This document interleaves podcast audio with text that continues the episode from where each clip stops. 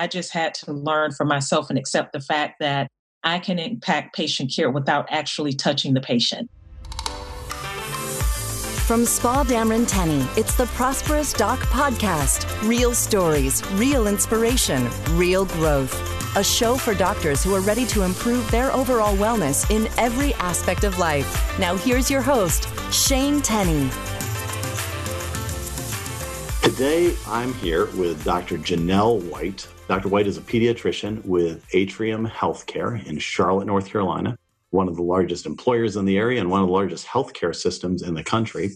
And Dr. White has a story that I think many of you will connect with. And it's a story that involves starting in clinical medicine, but feeling stirred and called and drawn into a role that can facilitate broader systemic change. She has a story that involves an awareness and a, and a growing personal connection with community health and some of those issues. And so I want to give her a chance to tell you a little bit about her journey. In addition to being a pediatrician, she is the system medical director for community health for Atrium. She's also on the board of Carolinas Physicians Alliance. Dr. White, thanks so much for being with us today. Well, thank you for this opportunity to join the podcast and to discuss physician leadership and to also discuss health equity. Very excited and honored to be here. So thank you for your time. For sure. I find it useful often just to kind of start to rewind a little bit, start at the beginning. Can you just start giving us a little bit of your background and kind of what drew you into medicine and into pediatrics at the outset? Absolutely. So um, I grew up in in Miami, Florida, and it was one of those things growing up. Sort of through elementary, middle school, you get asked the question, "What do you want to be when you grow up?" And I, I really, you know, honestly, just I didn't know. I lo- love learning, and I'm still a lifelong learner, but I, I sort of didn't have that answer of what is it that you want to do when you grow up when I was in high school, um, I have an older brother, and he was actually involved in, in a hit and run accident. So it was pretty severe, and he ended up in the trauma center in Miami. So, you know, he again sustained um, very severe life threatening injuries. So obviously, my family and I were there at the trauma center day in and day out, watching him and, and watching his recovery. And that is what really motivated me. And that was a life changing experience for me, you know, to see how those uh, physicians, and not just the physicians, the entire care team, how they honestly saved my brother's life and revived him. So that again spurred my interest in medicine. And again, I just thought that those physicians, they were miracle workers. It, it was just amazing to me what they did. So that sort of started my path um, down this road to uh, wanting to be a physician. And I think that path took you to the University of Florida and then ultimately to Charlotte, where you did your residency. Where in that journey did you decide pediatrics was the angle for you? Another thing uh, that I think was formative for me is, you know, once I decided I wanted to be a doctor, I, I wasn't quite sure which specialty that I wanted to focus on. So, as a high school student, the church that I attended one of my church members was an office manager of a pediatric clinic in Miami, in Miami Shores, Dr. Gina Morgan Smith. And she actually allowed me as a high school student to come to her office periodically and just shadow her and see what she did day in of a doctor, a physician.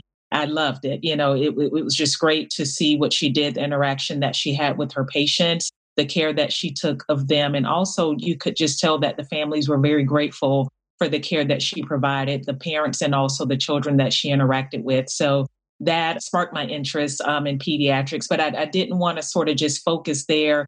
As all of us as providers in medical school, you have the opportunity to sort of go through all of your different specialties during your clinical rotations and just sort of get a glimpse into what the different specialties entail. So, you know, I've tried to keep an open mind as I went through all of those. And when I got on my pediatric rotations, it, it really, it just felt right and it felt like home. I guess just came full circle um, to where my initial interest was, was in the field of pediatrics.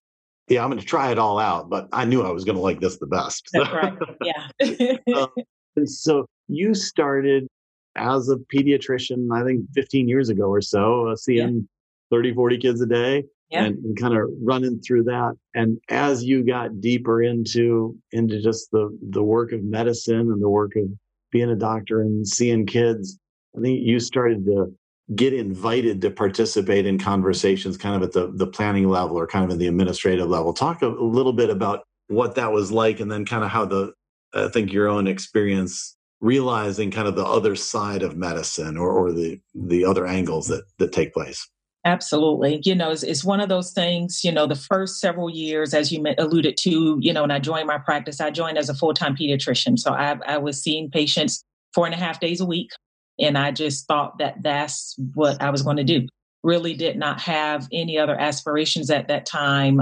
And again, I was I was just happy, you know, to be a pediatrician. It's a, it's a field that I love.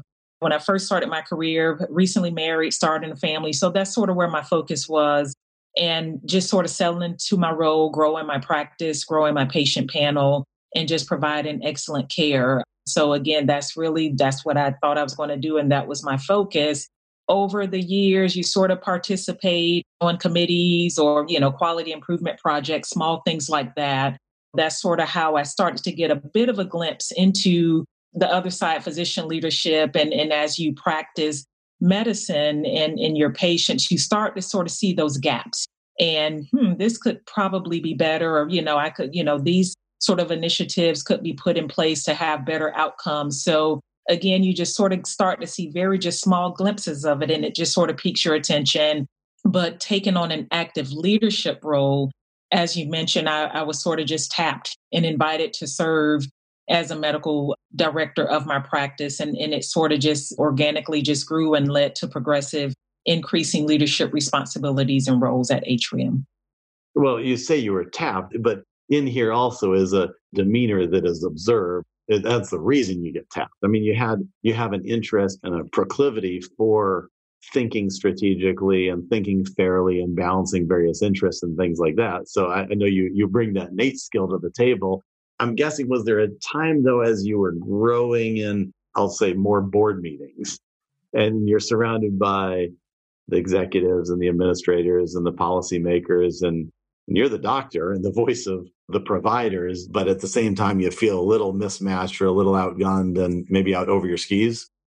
Absolutely. You know, I think that that's something that as physician leaders, one of those things that we have to learn to navigate. So, you know, what I can say and to back up a little bit is as you continue to expand your leadership roles, you you do realize, you know, that it is important to have that voice of the leadership, you know, but as a physician and for myself personally, as I took on these progressive leadership roles, I sort of had to get over the limiting belief that if I'm not performing direct patient care, I'm not using my talents as a clinician to improve the lives of patients. You know, I, I think that that's something that is easy to get caught up on as a physician. And I just had to learn for myself and accept the fact that I can impact patient care without actually touching the patient. And, you know, transitioning to physician leadership, it sort of allowed me to be able to do that and to have that sort of wider perspective and also a wider impact on on affecting patients. So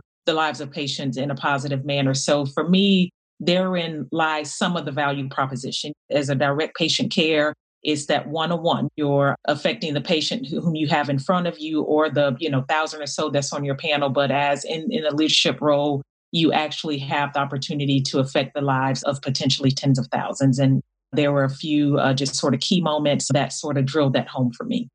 What's one of the moments that are coming to your mind? Yeah, and I, I, can actually share one.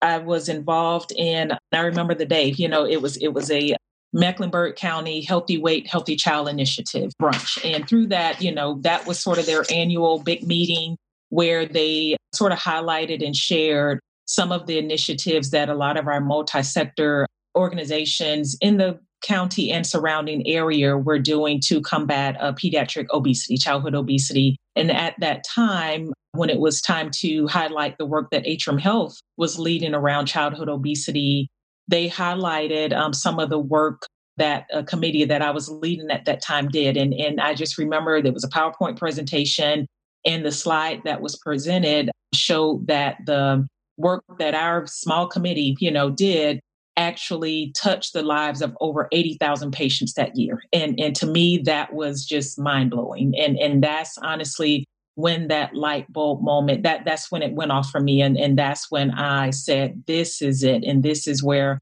I have an opportunity again to position myself and to have that sort of perspective and the opportunity to influence systemic change and change on a greater level to improve care of patients. It's an interesting paradigm shift that you're describing I hadn't thought about before, but if I'm kind of tracking with you, it's almost that inflection point where you go from, and you have to be willing to go from having your constituency and primary focus be your thousand patients on your panel mm-hmm. to your constituency being the thousand doctors in the system. That's right. Whose processes and systems and protocols are going to be impacted by your work, which is going to affect their thousand patient panels. Mm-hmm. Uh, is that, am I tracking with you? You are. And, you know, that's the thing as, as a physician leader. Another thing that we sort of have to, that I had to get over personally. And I think that being a physician involved in direct patient care, it allows me to maintain that perspective, you know, that physicians in particular are feeling a loss of control and autonomy in the systems within which we work, you know, and there are many reasons for this.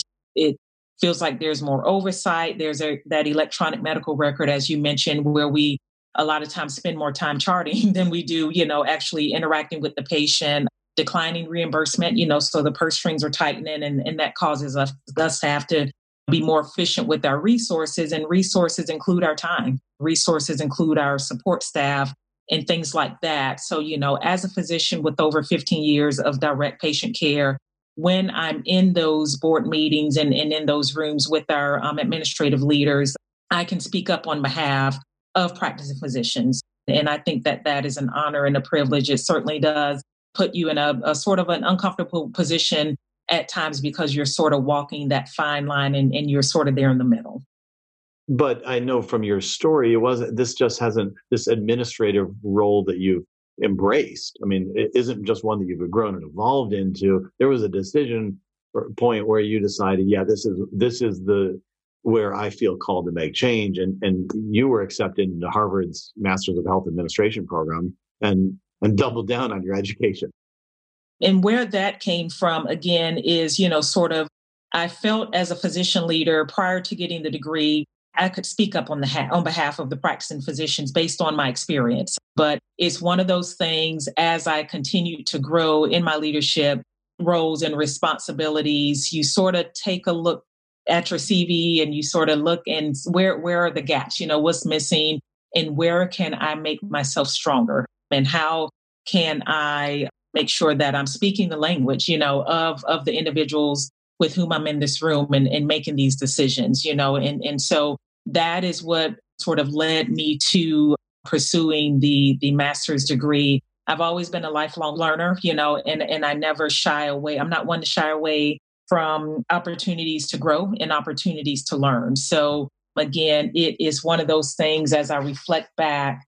It's funny how at the beginning of my career, physician leadership was just not on my radar. But, you know, it, as I reflect back, I've always been in a leadership role in some capacity. So in high school, president of my class, uh, you know, senior class, involved in several activities, extracurricular activities in college. You know, I was college of our uh, Minority Association of Pre-Health Students, several other committees and organizations in medical school, you know, president of the Student National Medical Association. So again, but those were all sort of just more narrow focus interest healthcare. So again, sort of making that paradigm shift to from an only clinical perspective to actually more of an administrative strategy, operations management, finance, you know, that's sort of where that paradigm shift occurs. And, and again, it's one of those things as a physician leader, you want to make sure that you are speaking the language and then also able to translate that back to your physician colleagues.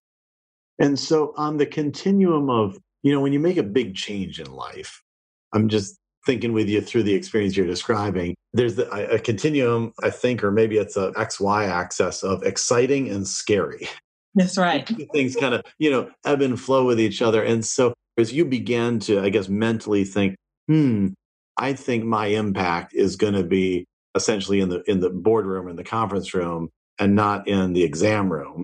I know that in some ways it's swimming upstream. And, and there, there, may be some folks listening to this are like, you sold out. Uh, you gave in to the bureaucrats. Was that decision one that felt just on my little mental graph of exciting and scary? Was mm-hmm. it exciting and you just felt called and drawn to it because that's how you're wired? Or, or yeah. did it feel scary and like a little bit of a leap of faith or that sort of thing? I really think that it's a combination of both. You know, so again, as I mentioned, I'm not one to shy away from growth and opportunity. But again, there is a part, you know, I think as a physician where you you may, you know, initially feel like you're you're selling out, you know, and, and you're sort of moving over to the other side.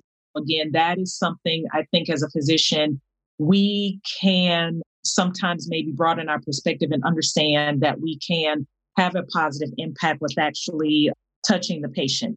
And as a leader, I've learned that I value transparency, integrity, and ownership, you know, and I try to bring all of those traits with me in all of my interactions, especially when you are working with physicians and administrators, and especially when you, as you mentioned, could potentially be weighing in and also communicating certain initiatives that may not be popular and that could potentially totally change the workflow of a physician's day, of their OR schedule, how they sort of manage patients on the floor. That's a big burden to, to bear, you know. So again, it's one of those things over time you you sort of just develop those skills. And I've always found that communication is key. And again, just in this role, you have to be able to sort of translate and speak the language on both sides. Yeah, well, you're in a unique position to do this. I want to take a quick break. And then when we come back, I want to talk about what you referenced earlier about your awareness and affinity for community health. And then I know you've got your own story that you want to share as well. So we'll be right back after this. Summertime comes with a lot of change for those of you who are finishing your residency or fellowship programs and heading into private practice. Whether you're going to be joining a hospital system or a medical group or becoming an associate with a dental practice, you know that there are a ton of financial decisions facing you, ranging from things like disability insurance, the right type, how much, questions about a home mortgage or how to finance it and what size house to purchase. Often there's questions around budgeting and taxes and definitely student loans, whether to go public service loan forgiveness or refinance them. All of these questions are addressed and more in the free Residents and Fellows Survival Guide that you can download in the show notes below or directly from sdtplanning.com under the free guides section. With this free guide written specifically for residents and fellows as they go through the transition phase, you'll be able to answer really important questions that will help you lay a solid foundation as you start this next journey of your career. If it's helpful for you, download it today. If you know someone who's finishing training, make sure to pass along this tip to them. You can click in the show notes below and download it or navigate directly to sdtplanning.com and navigate to free guides. And best of all, you'll have a resource in case you need future advice that would be helpful for you or your family. So we're here with Dr. Janelle White talking about her journey from clinical medicine into administrative medicine. Dr. White, I know that that role and just the longer you're in medicine, you've been become more and more aware of just community health issues and high risk populations and those sorts of things. I maybe level set for for me at least. What is community health? How should we think about that? So, community health for me is really, it is just sort of the definition of caring for the population more from a population health standpoint and not necessarily the individual patient level. Community health also involves caring for the, the health and well being of the community as a whole. And with community health, we tend to focus more on our vulnerable and marginalized uh, populations.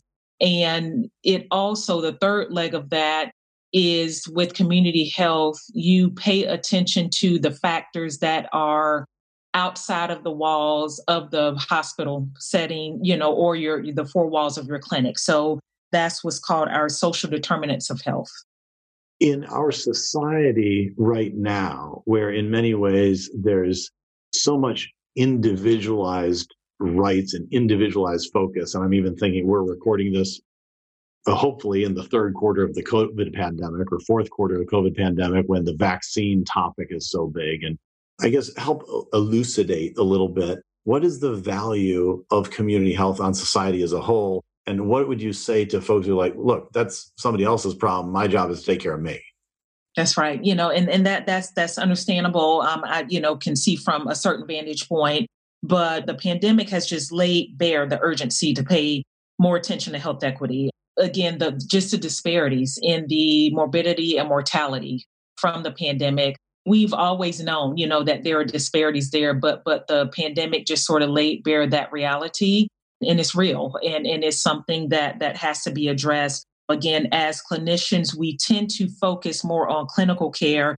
But I think one of several things that the pandemic has shown for us is that social determinants of health can have a greater effect on health outcomes more than the clinical care that we provide you know so i can give you an example as as physicians providers i think we are all very familiar with quality metrics. We're sort of monitored on you know how are we providing quality care? Are we seeing measurable improvement in the patients that we're taking care of? And there are sometimes certain patients where despite what we do clinically the medication that we prescribe the procedure that we perform they're readmitted or you know their hemoglobin a1c is continuing to climb despite the time and the care that you took with them. So that is the missing piece. That that's the missing piece. And that sort of is where the realization comes. And studies have shown that you know only 20% of a, of a person's health and well-being is impacted by clinical care. So that means there's a huge other piece of that pie that is beyond our control as clinicians. That's about 80% of that. So other factors include, you know, studies have shown that about 40% of an individual's health and well-being is impacted by socioeconomic factors. 30% is impacted by health behaviors and 10% is physical environment. So again, when the question becomes, what does that have to do with me? If you are looking at this uh, solely as a physician and provider, I think that that may help explain, you know, some of the what does that have to do with me is when you are seeing that despite what you're doing clinically, your patient is not getting better and your quality metrics are, are not improving. So, mm-hmm. you know, again, I think that that's sort of just another paradigm shift is that we sort of sometimes have to broaden our focus and look beyond the walls of our hospitals and clinics to understand the multiple other factors that impact health and well being and not necessarily, I think, label someone as a non compliant patient. And so, as as you have moved into leadership and been able to think broader than just the patient in front of you in the clinic, what are some of the things that that you and the healthcare system are seeing and are beginning to put energy into to really impact the community health outside of just the clinic? so happy you know to share that. Our community and social impact division strategy in, includes several different initiatives. I'll share a few. For example, we are devising a strategy to screen all of our patients for social determinants of health and also implementing support systems and resources to actually connect the patients to the community resources who have identified needs. And, and I think that that's important because, again, as, as providers and physicians, we may not feel empowered to do anything about it. There's a hesitancy, I'm sure. You may know that there are factors there, but as a physician, what can I do about that? So mm-hmm. again, that is recognized and understood. So that's sort of part of our division's uh, work and our strategy. So again, as a clinician, I can lend that voice and clinical thought leadership to that. Hey, this is what we're seeing. I'm in the trenches too, and I'm I'm in direct patient care. This is what we're seeing, but this is the bandwidth that we as providers have. You know, mm-hmm. so we need some help and we need support. So that's something that you know our division is working on. You have instituted by in that example specific additional screening questions that either the nurse or the physician are asking and though not just asking and then and then not knowing what to do with it That's asking right. and helping to provide them with the social network or the other services or departments or organizations that maybe we can connect that patient with or their family with or things like that is that kind of what you're describing? That is absolutely correct. And we wanted to make sure that we're doing this in the correct order. You know, sometimes when we push through initiatives. We we sort of identify the gap and the need so we sort of go to screening but then where's the support system? So yes right. that that's sort of what we're doing is we have actually built the support system and onboarding community health workers referral navigators so that when the clinical team screens the patients for these social determinants of health there is a sort of warm handoff you know and someone that can connect the patient with those wraparound services.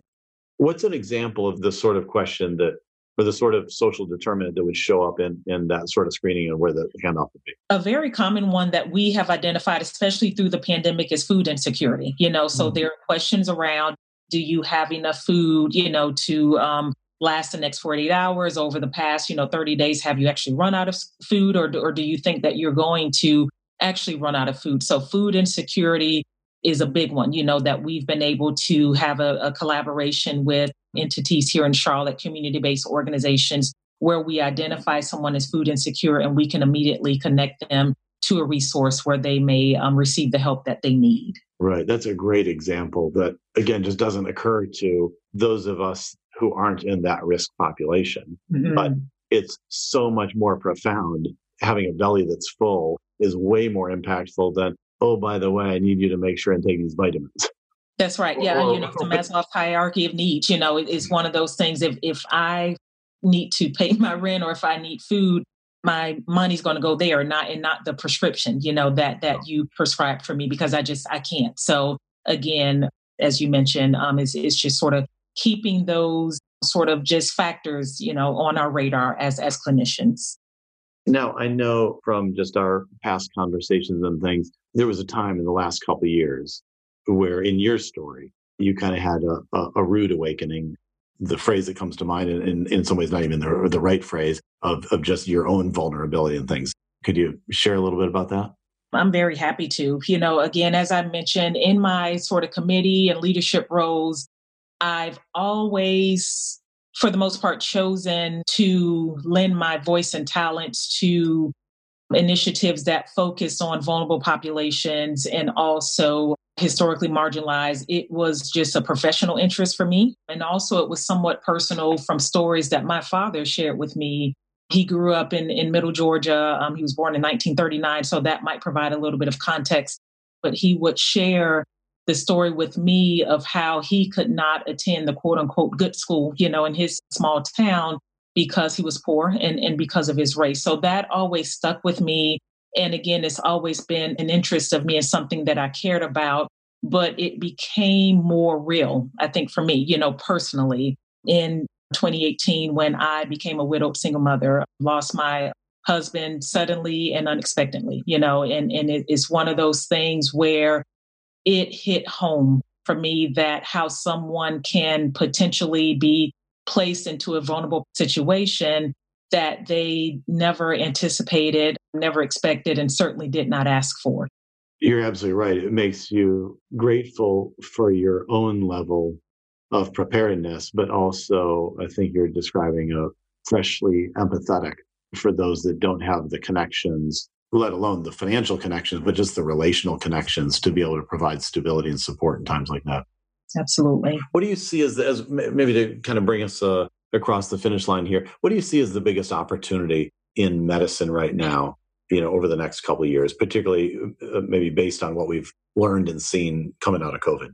I would say the big, the, a few biggest opportunities, you know, so I would like to touch on the two that we are sort of focusing on for this particular conversation. So the one is, is physician leadership, and then second, um, health equity and community health. So to first touch on physician leaderships, for us as physicians, whether you are in a formal leadership position or not, we all have the opportunity to lead from where we are. We all have that opportunity to lend our voice to ensuring the well being of our patients and also lending our voice to just sort of making sure that we understand that even administrators, you know, they, they have a, a patient's well being in mind and understanding that, you know, we, we can assume positive intent and understand that uh, strategy and finance and operations management that that's very important, you know, for us to remain competitive and to remain viable as a healthcare system, you know. So I think that as physicians,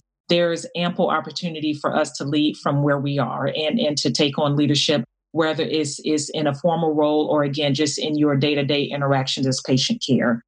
Regarding community health, you know, a lot of people have asked, you know, what do you want to do with this degree or sort of what is your goal?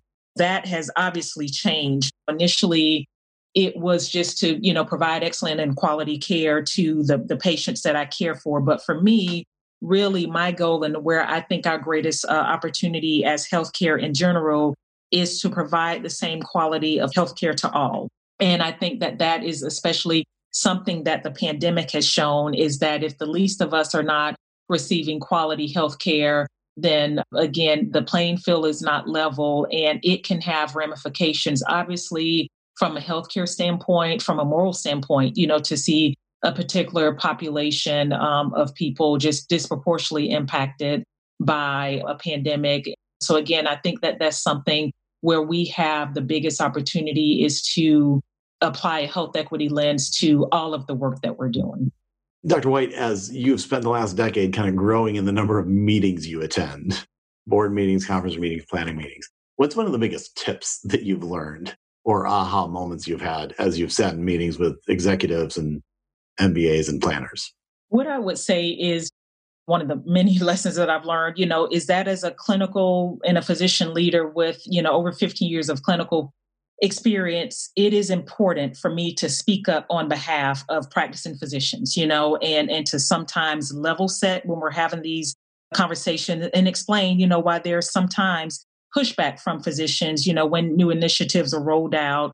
And, you know, because sometimes it's not out of I don't want to do it, but sometimes it's just self-preservation. You know, there there are times when initiatives may look nice and clean on a spreadsheet, but they're difficult to execute in a busy clinic or in the OR or on, on the, you know, on the unit. It, it's just sometimes not possible to do that because patients are human, patients are complex. Everything that we do is not transactional. You know, as physicians, there is an art to what we do. And I think that sometimes that may get lost. And I, I wouldn't say that intentionally, that's what happens, but sometimes the perspective is not there. So through my past 10 ish or so years of serving as a physician leader, that's one of the, the most important lessons that I've learned and, and something that I continue to stick to.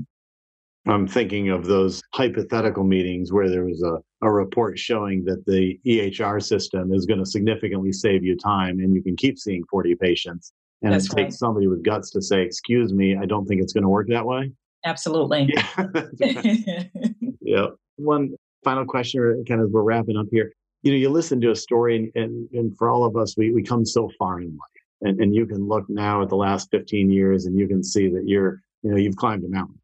And from the outside, folks can listen and say, wow, you know, you've grown from seeing little kids all day to sitting in boardrooms to setting policy to, you know, looking on the wall at the Harvard degree that you've worked so hard for. But I know in the midst of that journey, the days aren't always bright and sunny. Was there a time when you have just felt overwhelmed or scared or that sort of thing? Absolutely. There have been, you know, many times, and again, it is sort of as, you know, we just mentioned, just when you're having those difficult conversations, when you are explaining, you know, to individuals who may not have that clinical background or knowledge, again, not in, unintentionally, but when you're explaining that what's on this spreadsheet is just not going to be able, it's just not possible to execute that. So those are those uncomfortable moments. But a time for me that particularly sticks out is in 2018 when I suddenly uh, became a widowed single mother. That was the time when I, I, I had been enrolled in my master's program for about a month.